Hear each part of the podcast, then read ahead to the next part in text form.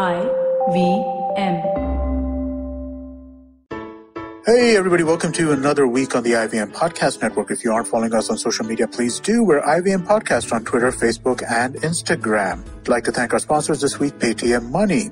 As we go into God knows what week of the lockdown, we've been trying to make sure that we get as much content out to you as possible. We had some interesting episodes in the last week. Cyrus says we had Angad Singh Ranyal on it. That was a fun episode to listen to. On the Filter Coffee podcast, we had Taslima Nasreen and Aruna Sinha on that. That was another great conversation. Karthik Srinivasan joined Varun on advertising instead. And guys, look for Pratik Oswal on Paisa Vaisa podcast with Anupam Gupta. That was another great episode. I'd also like to let people know that the show that we're doing with Mr. Ashish Vidyarthi, Begin the Journey, is now going to be releasing three times a week. So do check that out. I'm sure you'll enjoy that. And let's get started with your show.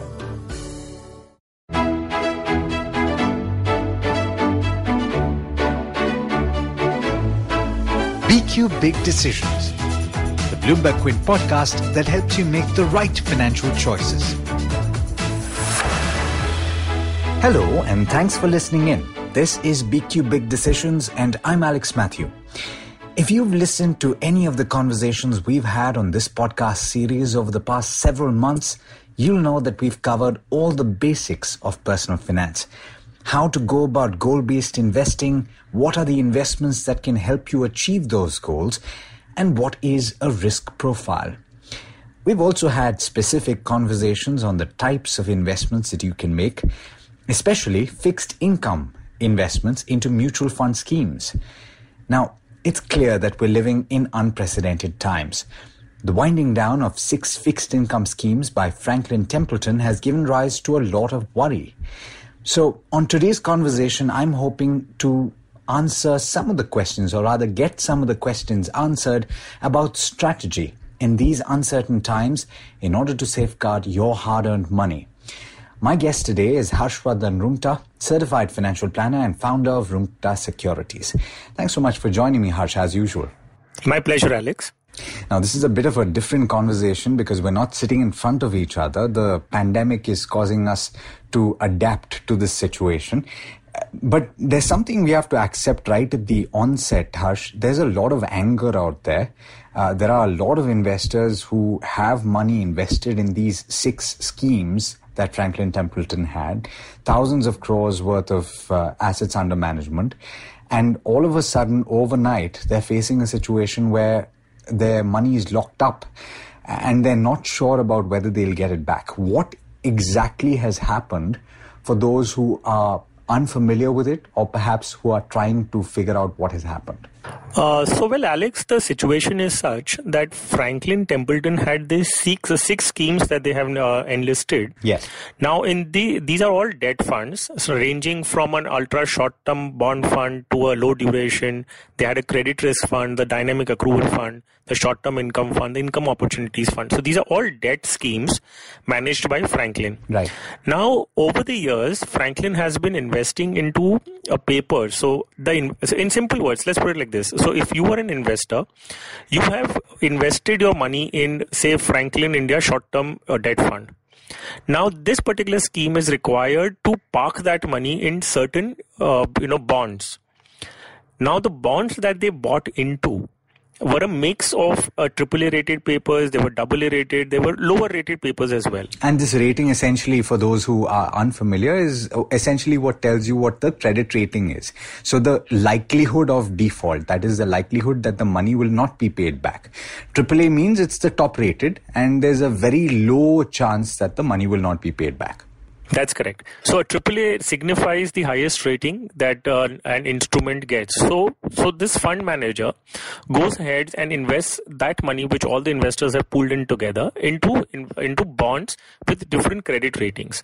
Now, apparently, Franklin's portfolio consisted primarily of AA rated and below uh, and below investments. Okay.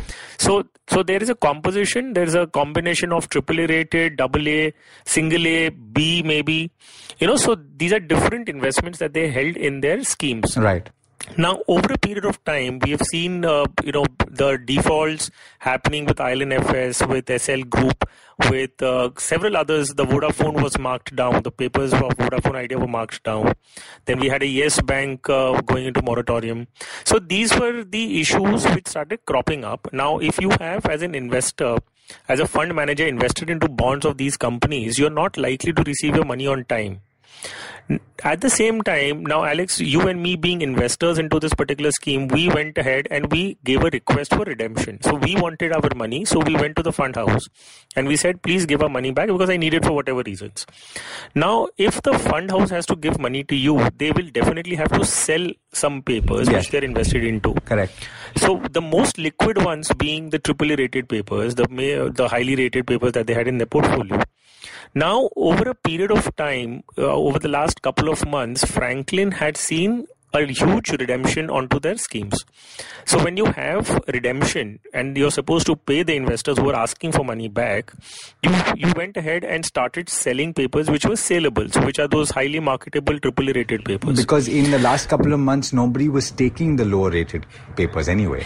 Nobody was buying Absolutely. them. So, yes. Yeah, so liquidity in the low-rated papers had become uh, uh, very dry. Yes. As a result, uh, you know, you couldn't really go ahead and sell them the way you wanted. So now, in that case, uh, with the redemption pressures coming in, the scheme actually ran out of all the papers that they had invested, which were AAA rated and highly liquid. Then came a situation wherein still there were redemption pressures. So the fund house has an option to borrow up to 20% of the assets that they own. They can borrow and uh, redeem and pay the redemptions. This is under regulatory uh, requirement. Absolutely. So as per the regulatory guidelines, they're permitted to uh, to take a loan up to 20% of the assets that they own. They exhausted that limit as well. In some cases, they've in fact gone even beyond 20%, which is also well within the regulatory approvals. Now, having exhausted that option as well, now again, if there are redemptions happening, where does the fund house pay those redemptions from? Where the the investments that they are holding are not liquidable, and they are supposed to still pay. So, what Franklin did as a decision, took a decision, was that they went in for winding up of the schemes. Now, what it means is that the status quo, they maintain a status quo now. So, you and me as investors in this scheme, we are now going to be on a status quo, uh, as in we will not be allowed to redeem money out of it. We will not be allowed to invest any further. We cannot switch money that we have in Franklin, say short-term income fund, into a Franklin uh, equity fund. We cannot do that. So our money is now in this scheme, and it is going to be given to you and me, as in when the fund house re- realizes the investments that they have made into those bonds. That means the companies that the the bonds which they have bought when the companies repay with the interest and principal. That's correct. So so in some cases you will have uh, the interest being paid regularly in some cases there might be a default or a delay in that owing to the lockdown the crisis that we're seeing so, uh, if there is an interest payment coming regularly, that on a monthly basis will be given back to the investors after. So, just have to remember this point. There is about a 20% uh, uh, uh, loan taken from banks on this particular uh, scheme. So, first, the payment will be made to those banks for the the the lenders will have to be paid first. Right, there's a waterfall, which, as they say. Correct. So first, the money will have to be paid to the lenders, and thereafter, the uh, unit holders will get money proportionately to the number of units they're holding on a monthly basis. That is what the Franklin top management has uh, informed. All right. So there was that call that they did in the morning uh, where there That's was right. a little bit of uh, clarification that was provided. But there are questions still, Harsh, uh, out there in terms of why uh, has it devolved so quickly? Um, you know, this has been happening for the last two months. Shouldn't investors have been warned in some fashion? Of course, this is coming from those investors themselves saying, I subscribe to an open ended fund. So I, I, was given a guarantee at that time that I could pull out my money at any point of time. Um, and suddenly it's turned out to be a closed-ended fund. And some of the investors in this in these funds have substantial monies that are stuck. So what does it mean for these investors? So you're right, Alex. When you invested money into the scheme, you were told that you can enter and exit any any at any point in time. Right. And uh, overnight, you've been given an uh, you know mandate saying that now onwards there is no exit uh, out of it, and you'll have to wait for recoveries to happen. Yeah. So uh, well, it is as kind of a rude shock to the investors, and unfortunately, so it is going to pro- probably have a larger impact onto the confidence that investors have into the mutual fund industry as a whole. So it's a very it's a very sad day in the uh, in the parlance of the asset management uh, industry. But uh, this is a reality, and uh, if you have to look at it from uh, uh, from an investor's point of view, especially those ones uh, who are not well informed or those who are not able to track such developments, I think it is a step in the right direction. Imagine a situation. So we've seen just if we talk about just any one of the schemes, it, if it had an AUM of 12,000 crores, and today we are standing at 7,000 crores. So there has been a 5,000 crores redemption in the last two months. Now those investors were well informed they were well advised Yeah. so they have been uh, they've been able to redeem their money on time now leaving behind investors who were not so proactively managing their portfolios now had this happened 2 months ago so maybe everybody would have been at par at that point in time. And uh, uh, so if not happened 2 months ago it's probably happening today. And uh, it will possibly save those investors who have not been basically able to track.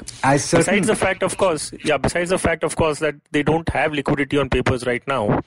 So there is no choice. And if anybody wants to redeem it will only mean selling more of those liquid papers if at all and then retaining back the liquid ones for the uh, investors who are remaining back in the scheme. Small point that I was trying was uh, going to make is that there have been uh, certain uh, veterans in the industry that have pointed out that a mutual fund uh, or an asset management company has to treat all investors with parity. So those investors that are coming in, those investors that are staying with you, and those investors that are trying to go out. So in the event that they would have continued redemptions, I think that those investors that would have stayed with them would have gotten the raw side of the deal in that they would have seen a significant deterioration in the asset quality, right?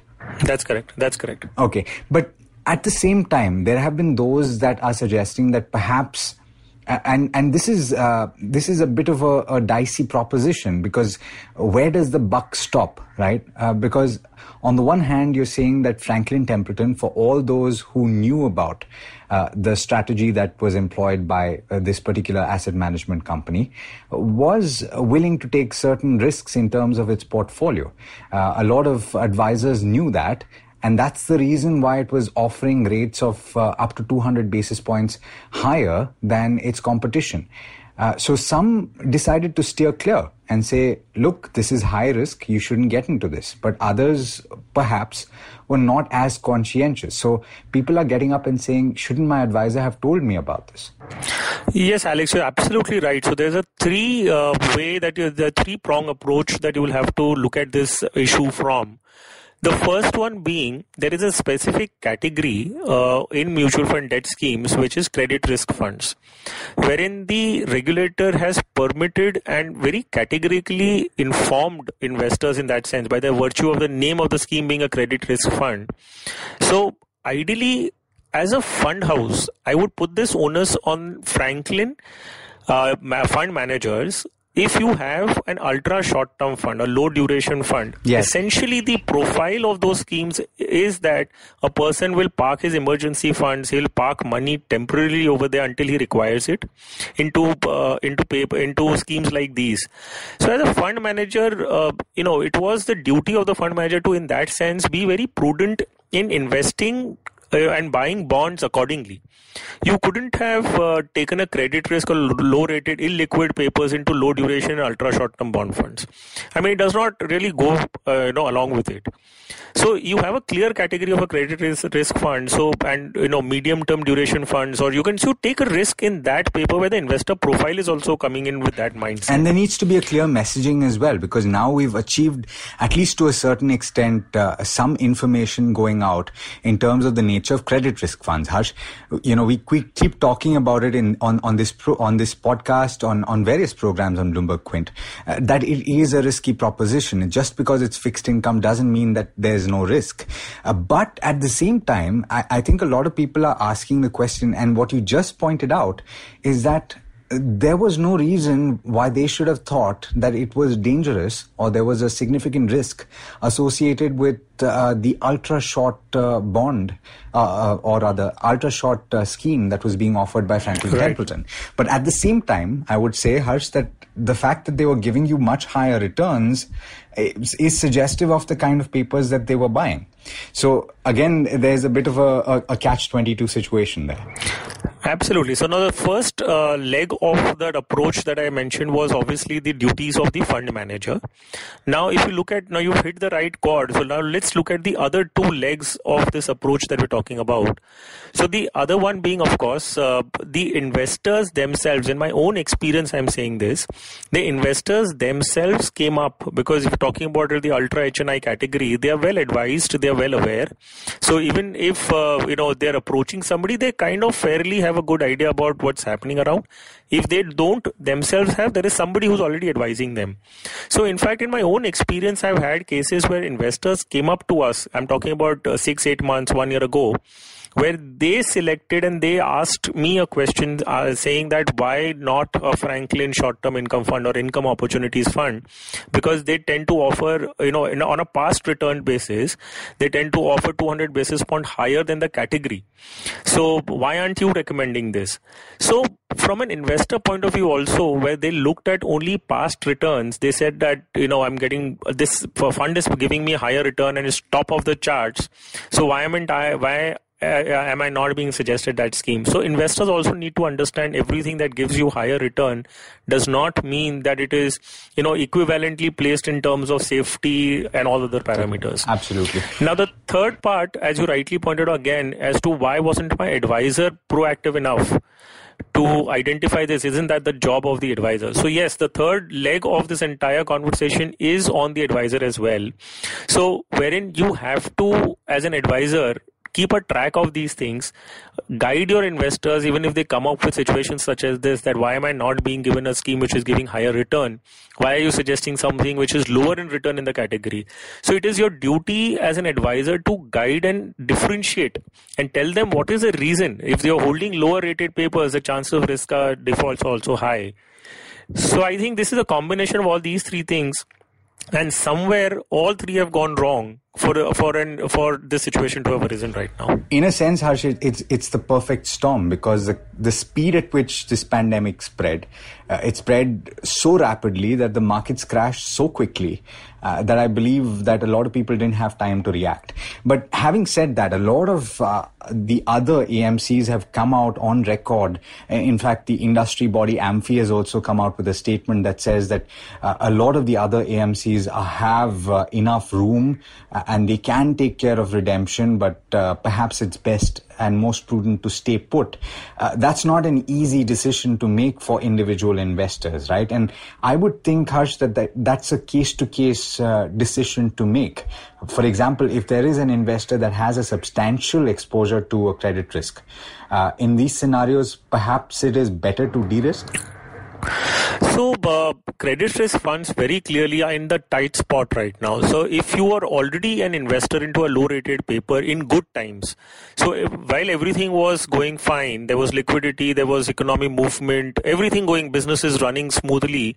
At that point in time, if there was a business rated low in, uh, you know, getting a low credit rating, in times like these when there's a lockdown where business activities have virtually come to a standstill even after the lockdown gets over we don't even assume an economic growth of more than 1% so uh, order books are going to take time. The costs are going to escalate. So during these times the low rated papers which were anyways in uh, you know in, in difficult situations so there is likely to be a uh, credit uh, you know uh, event herein when. There will be defaults. Interest payments will not be done on time so so this is actually panning out now and the effects will be seen in the coming months. So as much as the industry body or anybody from the industry states specifically to credit risk funds well they have been following all the guidelines but the interest payments in my opinion, are definitely going to be delayed and or there could be defaults, especially in the credit risk funds. Yeah, the, so all the case, signs are pointing to that. Uh, just a small mention, Harsh. In fact, last night uh, we had a report on Bloomberg Quint that talked about a cabinet decision to uh, put uh, the IBC process on pause for the next six months at least. Uh, so, so there are no go- going to be no insolvencies uh, in the next six months. Absolutely. So, so an investor uh, in a credit risk fund right now, my personal opinion, one, you shouldn't have, and that's what we've been advocating all throughout in the last couple of years, in fact, wherein we've said debt is not uh, meant uh, to be taken risk with. So, if you want to take risk, invest in equities. So, so credit risk funds, and uh, you will recall on our mutual fund shows and several podcasts as we've done that uh, we've always been declining and you know advising people against credit risk funds debt investments are supposed to be for preservation of capital and not to take risk. So, well, my I continue with that suggestion and say that if you are an investor credit risk funds and you're able to redeem today, even if it's in negative for the moment, I think it is it'll be wise for you to redeem out of this and probably invest in an uh, you know uh, in a liquid fund, uh, the ultra short term or the overnight funds in case you wish to park your money. Just make sure that even uh, you know the the ultra short term fund that you're investing in does not have uh, papers similar to that of the Franklin. Absolutely. So you must go through the underlying or ask your financial planner to tell you about the underlying securities that these schemes are investing in, and they need to buy, be high quality papers. Uh, so, but very quickly, uh, Harsh, to wrap up this conversation for investors in other mutual funds uh, and in other debt schemes. Um, is there a cause for concern or perhaps uh, it's you know it's something that will get resolved uh, in the near term? So well as far as liquidity is concerned there is ample liquidity in the system right now. The concern is whether uh, uh you know the companies in which your scheme has invested into will be able to pay now you will have to do a little, uh, you know, deep diving into the scheme details. Now, ask your financial advisor to do that for you, and sit along with your financial advisor to understand that, and do not take anything at face value. I mean, you know, we, we might hear a lot of industry participants uh, claiming and you know uh, saying that everything is fine. It's only effective. Uh, to, it's only affecting only one particular fund house, etc. But I think uh, you should not take anybody at face value right now. And you got to uh, safeguard your finances. Absolutely. You have to take the onus up yourself. If you're not comfortable at all and you think you've lost trust, I mean, there is, uh, it's very likely that you think like that, but does not mean that you have to take action immediately on it. Don't let it be a, you know, reaction. Uh, just go into the details. Don't panic at this juncture. You still have a lot of time to your side. I mean, it's not that tomorrow another fund house is going to announce a similar thing. So that I don't well, see hope, it happening. Let's hope not let's hope not but uh, but it's time for for you to surely look into your portfolio and do a little get a little more involved than what you were till now understood all right. I, I, think that more or less covers uh, all of the aspects, and uh, perhaps we can talk uh, as and when there is a regulatory response. We don't have one yet, Harsh. Uh, obviously, one would expect that the market regulator will come in and say something about this. Uh, it is an unprecedented event. But to that point, uh, I think uh, let me thank you for joining me on this conversation and essentially clarifying a lot of aspects uh, for my listeners. It's been a pleasure as my always. My pleasure. Thank you, Alex. And to you, dear listener, thank you so much for listening into this conversation. I hope that it helped you out. If you've got any additional questions, you can mail us on askbq at bloombergquint.com or, in fact, send us a message on any one of our social media platforms. Thanks so much for listening in. This is Alex Matthews signing off. Have a great day. If you enjoyed Big Decisions, check out some other podcasts on the IVM Podcast Network. You can check out Paisa Vaisa, hosted by Anupam Gupta, Advertising is Dead, hosted by Varun Duggirala, the Ronnie Screwvala podcast, hosted by Ronnie Screwvala, or Cyrus Says, hosted by Cyrus Broacha. These shows are available on the IVM Podcast website, app, or wherever you get your podcast from. Are you constantly seeking happiness? Wondering how to make the most of every day? How not to let your inhibitions stop you from achieving your goals? It's now time to get your A game on. It's time to unlock your true potential. Tune in to the Empowering series with me, Zarina Poonawalla, to feel empowered in all genres of life. From behavioral skills to management skills, from health to relationships, from mental well being to emotional well being, and of course, your finances. I've got you covered. With these tips and tricks from me, Zarina, and true life stories from my amazing guests, you're bound to bring your purest to the table. Tune in to the Empowering series with Zarina Poonawalla every Thursday on the IVM Podcast app, website, or wherever you listen to podcasts. Do you have a night routine? Well, everyone has one. And the to do list usually looks like this brush your teeth, set that alarm, get into your pajamas, and switch off those screens. But here's one more to add to that list. Tune into the Positively Unlimited podcast for a dose of positive action and tips on how to build powerful mindsets. Episodes out every Monday on the IVM Podcast app, ivmpodcast.com, or wherever you tune into podcasts.